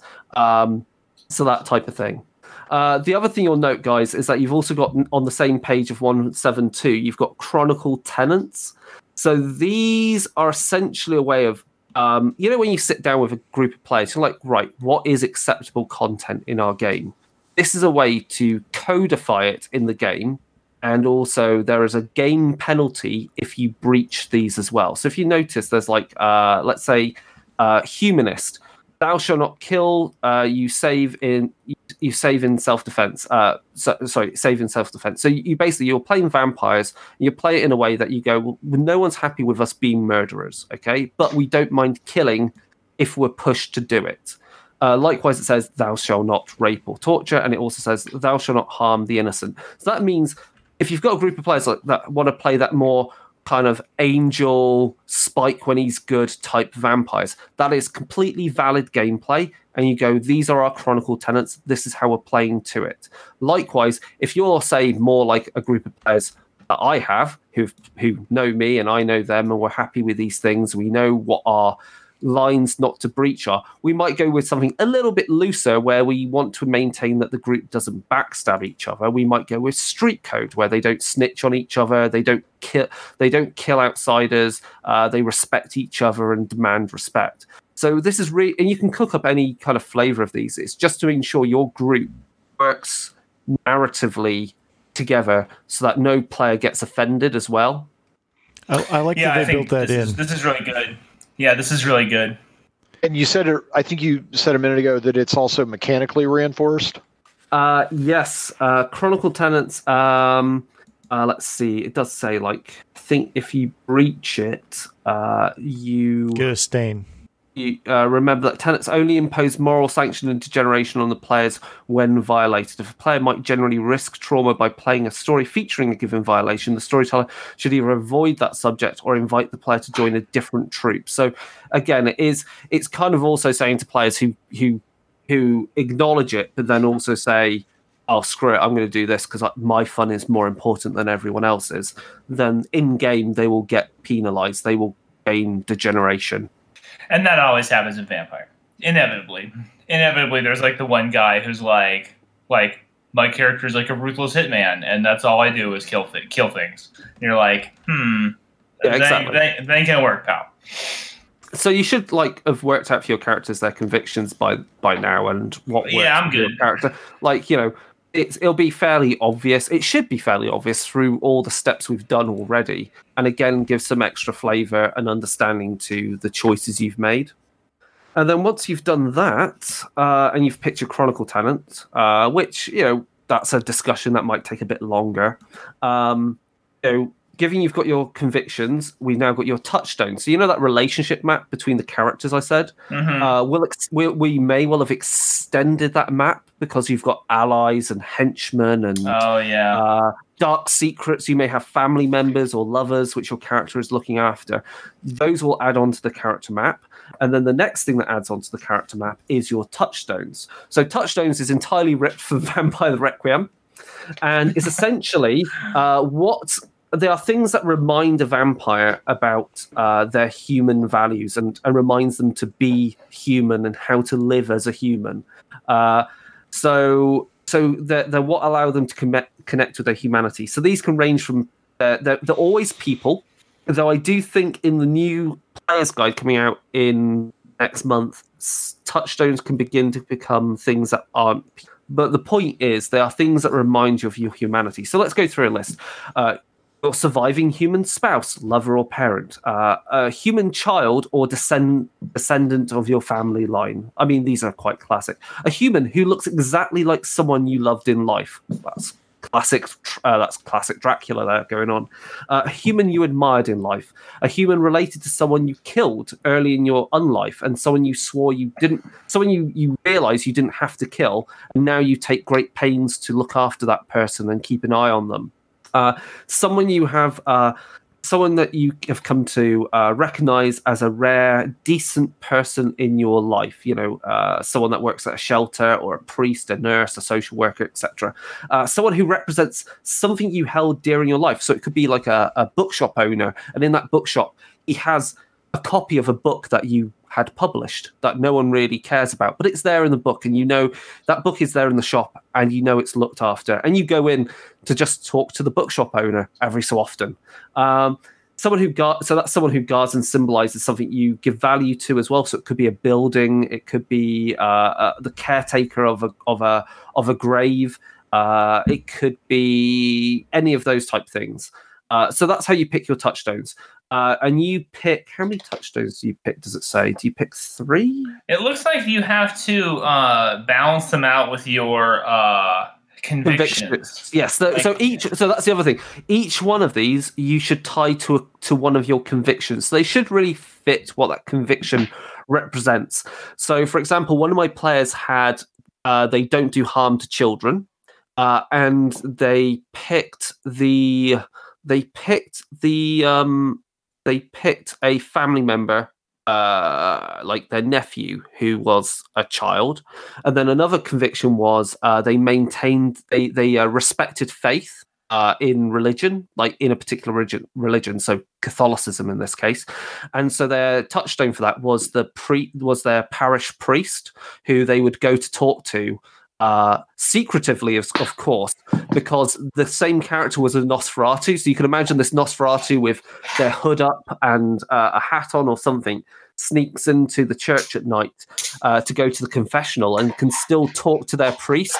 And the priest knows they're like obviously uh, living a life uh, you know, away from society. But obviously, because they're a priest and everything, respects that that secrecy and just hopes that they're doing well and doing the right thing. And that really added an element to the character that wouldn't have been there with just simple dots and flaws. Yeah, absolutely. Yeah, I hear that. I, I went ahead and chose for my convictions. I said one of my convictions is uh, nothing is more important than family and then my uh, touchstone will be my sibling. And I haven't decided what gender my yeah, sibling sure. is because I, I think that's something that will emerge in play. And my sibling, who is still a good person, while I am a piece of shit. Yeah. And yeah, you can. I think these things you can pick, and you know, you're going to take a, a, bit more time to think about, so we don't have to dwell on them yeah, right now. Yeah, touche, touche. Do either of you guys have big ideas? I, well, I, I went one. Go ahead. Go ahead. I, I don't really have any big ideas right now. Like I'm trying to, I, I kind of put in my convictions are stand up for the disenfranchised, rob from the rich, give to the poor, thou shalt not torture. So I'm trying to, uh, he's a little setting up as kind of like, you know, having some, you know, a, a political, like, you know, belief character, but uh, I haven't quite come up with any re- real like touchstones for his idea, you know. I'm sure family yeah, so, would be in there somewhere, but I don't know. so yeah, this this could be social workers and homeless people, or people that work at like um, uh, you know some charity organization, things like that. Those yeah. would all kind of work with that quite well. Yeah, there's an option here, right, Chris, to uh, leave this blank and flesh it out in game, or am I conflating that with something else? Um, ooh, let me see. It's. I mean, I would say there's no problem know, leaving Yeah. blank, and because they you might through the game narratively work out what those are. Uh, it's quite difficult in character creation always to come up with such deep uh, philosophical answers. Right. I mean, um, this is kind of where uh, VTM, as it exists now, starts kind of pushing up against uh, a lot of PBTA games, where uh, it's kind of like, well, do we want to decide all this in the front end, or should we let the game kind of expose to us what it is about? You know, there's a lot of what's kind of interesting is on this character sheet. There's a lot of defining what's going to be what the game is going to be about, but um, the way that these things often work is that sometimes the game shows us what's, what it's going to be about, and I feel like, especially on this step, there's like a lot that you can you can leave blank. I probably wouldn't leave Chronicle Tenants blank, No. but but definitely like maybe uh, touchstones and convictions. I'd be I would be interested in maybe saying like, yeah, put something down, but it's malleable. As a GM, that'd just be my take. And a lot of these decisions should also be in conjunction with the type of story that the players want to play and the GM wants to run, uh, and and the themes and narratives that you want to to have emerge in gameplay. And also, we should say about touchstones is that they're not something you should be weaponizing against your players. Like uh, they're great for narrative, they're great for adding flavor, and with the right um, consent uh, you know, they can be used as a story point. You know, where if that person dies, it does have a does have repercussions on the on the on the vampire. But you know, you shouldn't be outright being like, ah, ha, ha, ha, ha, I'm going to kill everyone that you care about now. Like, go fuck yourself. That's horrible. Um, Classic. Well, um, Yeah. I mean, it looks like it looks like uh, that's pretty much it, huh? I mean, we Uh, got this we've Sea of Time thing, and it's like we could just say we're all 13th generation or something, right? pretty much it. If you're 13th generation, you have blood potency one. You might decide you're neonates, so you're 12th or 13th generation, but your blood potency is one. But you also get some extra XP points that you can spend, and there's an XP table there. Or you can play neonates. Uh, but that's it. That is literally it. Obviously, there are new systems and uh, optional extras in um, in uh, the Camarilla book, in uh, in the Anarch book. Uh, there's also obviously the La Sombra in, uh, in Chicago by Night. Uh, there's Cults of the Blood Gods, which brings in uh, both the Hecata, so that's the Giovanni, the Samedi, the Cappadocians, and uh, I can't think of the other one. Um, and is, is, is there anything in Fall of London that's like technical, or is it just is that all story? That's pretty much all story, but there are things in most books which they do add, which is at the back of the book of V5, is you will find you will find the lore sheets.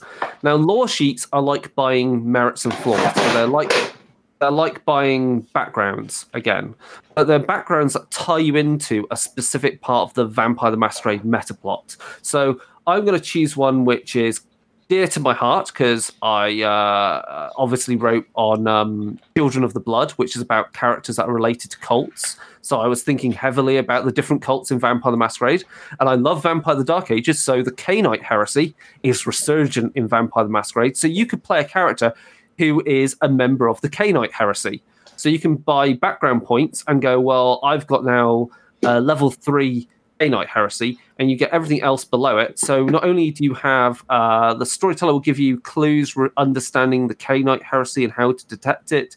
You've got Hand of the Heresy. You can take a total of three dots amongst allies, herd, uh, Mawla, and and or retainers that represent your role within the city's uh, heret- heretical hierarchy of the Cainite heresy.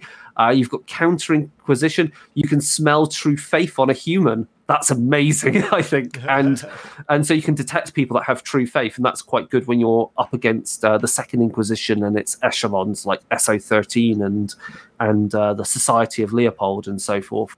Uh, you've also got, say, Convention of of Thorns. That represents the fact that you could play a character that has ties to the Convention of Thorns, like you you understand when it occurred, your sire was related to it.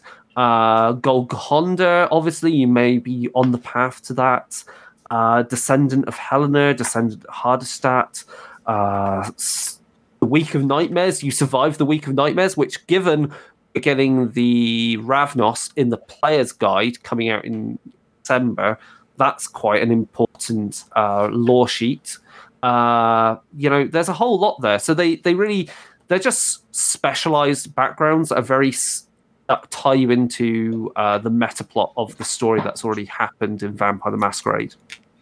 That's I like cool. those I like- a lot. I like those a lot because uh, a lot of time, especially when you're playing in a uh, game with a very sophisticated play group that has collected a lot of books or spent a lot of time reading them and is uh, very well like learned on the meta plot and the storyline, etc. People, there's often this question of like, what do I know? And like, what, what do I know about that? And um, uh, rather than adjudicating, spending a lot of time adjudicating, you can put stuff on your sheet that says, oh, I know specifically about that, or it's just like, no, you don't know anything about that, you know, which Yeah. is great. And the other thing we've you know we've obviously not touched upon at all in character creation here is uh, the fact that you can play thin bloods and they have an entirely their own.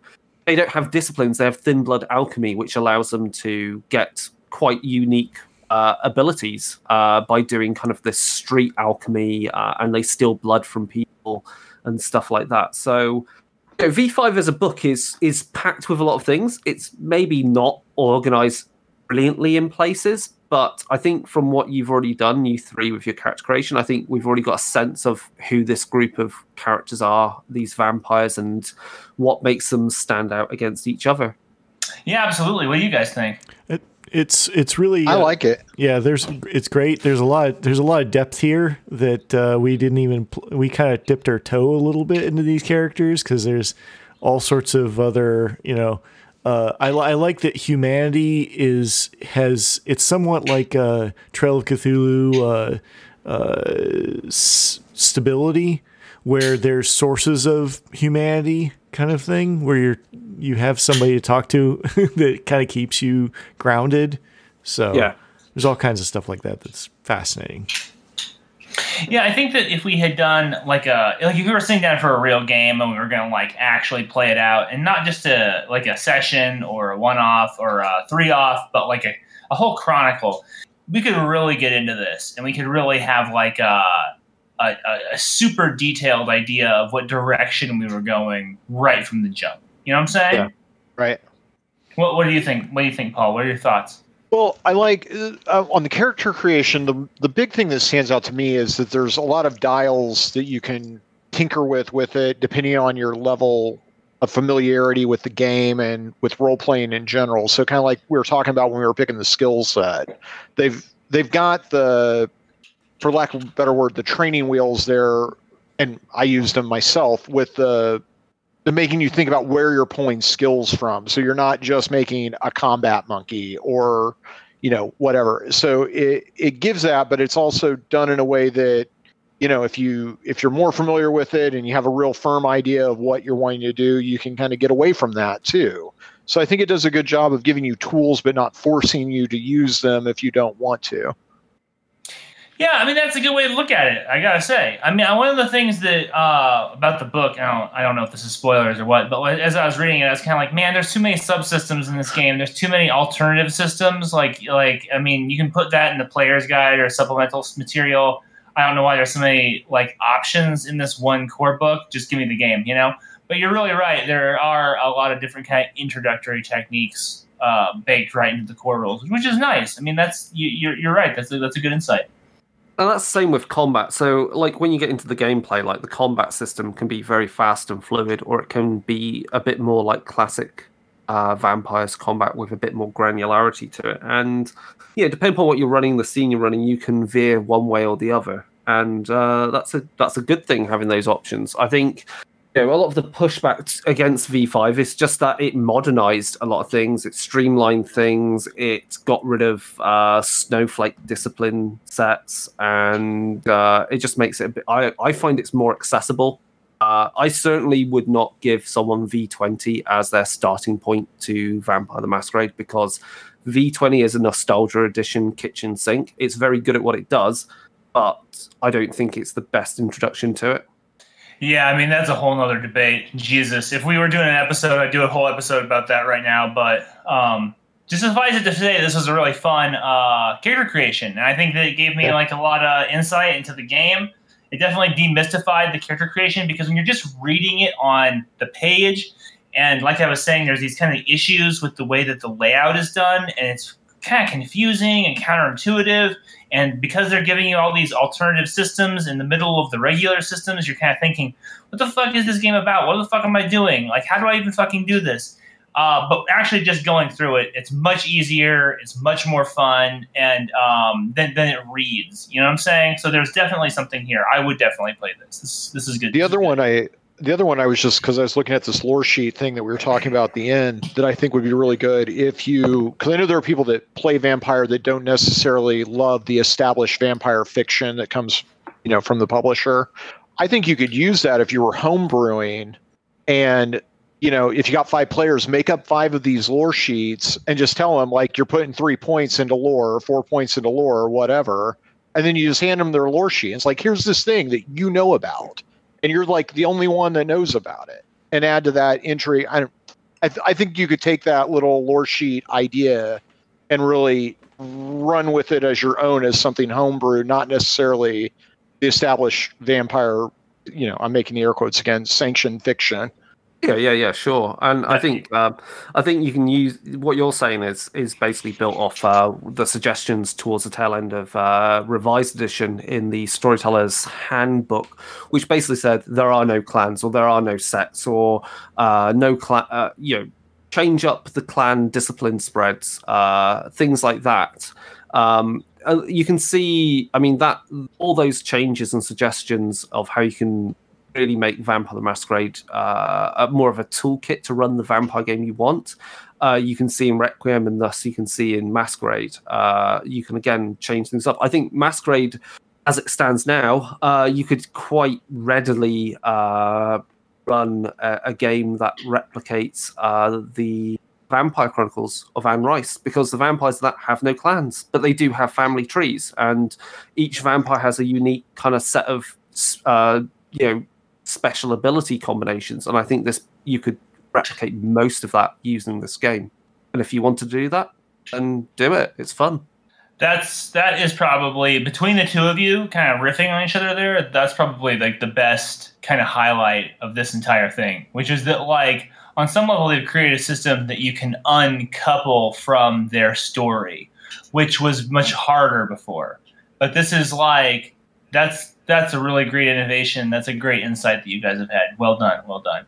If you, I mean, put it really going far, you could, if you remove generation from your character creation here and you just have blood potency, uh, you, you're basically halfway there using Vampire the Masquerade 5th edition to run Vampire the Requiem. Yeah, you could also just run Vampire the Requiem, which is also its own great game. Oh yeah, but but you, you get you get the you get some of the, the fun things like you get uh you again like people happily port over the hunger system from V5 into Requiem now because it's really fun uh, the way hunger works. Uh, I think it's Yeah. one of the best changes. So yeah, there's lots to use. You know, just because it's got a green cover doesn't mean you can't use it with things that have got a red cover, and just because it's got a purpley pinkish cover now uh, doesn't mean you can't use it with uh, Requiem's. Uh, you know, Requiem's red covers at all. You know, steal and use as you see fit. No doubt, no doubt. Exactly. Well, dude, Chris, thank you for helping us out with this, man. Thank you for Yeah, thank you. This was really fun. That's all right. That was good fun to go through that. Uh, yeah, I've become more and more acquainted with Masquerade recently again. Um, so yeah, I'm going to plug a whole lot of stuff. Yeah, by uh, so Cults of the you know Children of the Blood is the next thing coming out soon from Onyx Path of V5 because they had uh, Cults of the Blood Gods came out and one of the stretch goals I think I think it was a stretch goal is what was originally called Faithless Undead, but it's now called Children of the Blood, and it's basically a book of NPCs. Uh, some of them are recognizable, I, I imagine, maybe. Um, uh, some are suggestions from backers, some are brand new characters, and they're all related to the cults that are in Cults of the Blood Gods. Or they've got their own cults. They are vampire cultists of some form. Uh, yeah, that's uh, that was fun to write up uh, for, and uh, obviously not vampire related. Um, Wrath and Glory hardback is now should be available to order. Is going out uh, to pre-orders, so it should be in you know should be in shops fairly soon because I've got my hard copy. Um, Good, Yeah. good. It's about time. Stoked, stoked AF for that. And then, uh, of course, your talents and uh, that of Mike and Chig and Crystal can be found on Darker Days Radio. You guys Uh, yep. are publishing very regularly right now. Uh, if you haven't, if you haven't listened to Darker Days Radio, then you need to listen to Darker Days Radio. Is there anything you want to say about that? Uh, yeah, we, you know, uh, Darker Days Radio is a show dedicated to reviewing books, uh, interviews with writers and creators, and doing some original content. Obviously, if it's a book which myself or Crystal or or David Whitworth has uh, written on, or Mike's written on, or because we're writing on various things, uh, we will not be on that show while it's being discussed, or we will not do a review, and we'll mostly just talk about how you use the book because we like to be honest and upfront. We are a free podcast. We are not uh, paid for any of the uh, promotion that we do.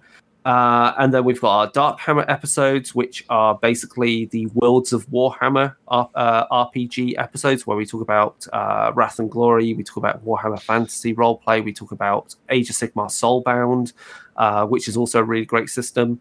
Uh, and then we've got soon we'll be doing the second episode once we once the show notes are ready for that of uh, Dread Cassette, which is where Crystal and my partner Sam, uh, those two talk about just horror media of a particular theme. So the first episode we did was kind of lockdown horror, like you know, pandemic-based horror and horror which has been you know horror movies that have been filmed during the pandemic where people were locked down in their apartments. Uh, that was really quite interesting. Uh, obviously, you can buy stuff on uh, Storyteller Vault. We've got a few PDFs up there, which are all Chronicles of Darkness. We're working on a few other things, but you know, paid actual paid freelance work comes first before doing stuff on the Storyteller Vault. And then if you go over to Gehenna Gaming on their YouTube, you can find all our Wrath and Glory campaign Let's Play videos. And we're currently running on Gehenna Gaming next week. We do it every two weeks. Is our Warhammer Fantasy roleplay uh, campaign where David Whitworth is running for us. Um, what's he running? He's running uh, Enemy Within, the classic Warhammer Fantasy roleplay uh, scenario uh, campaign. Classic. Very classic. All right, great. And then you can find uh, me and Richard and Paul on the next episode of Full Metal RPG, or maybe it was the last episode of Full Metal RPG. I don't know. Maybe depending on who, what time this goes up, we'll see. But we're talking about Vampire the Masquerade Fifth Edition. We're giving our kind of thoughts on the book and um, where it sits in the great kind of legacy of Vampire the Masquerade. So, uh, uh, Richard, Paul, Chris, thank you all for making the time to come out today and to and to play around with Vampire. Thanks for having me. that Good fun. And uh, we'll see you all guys soon. Have a good night.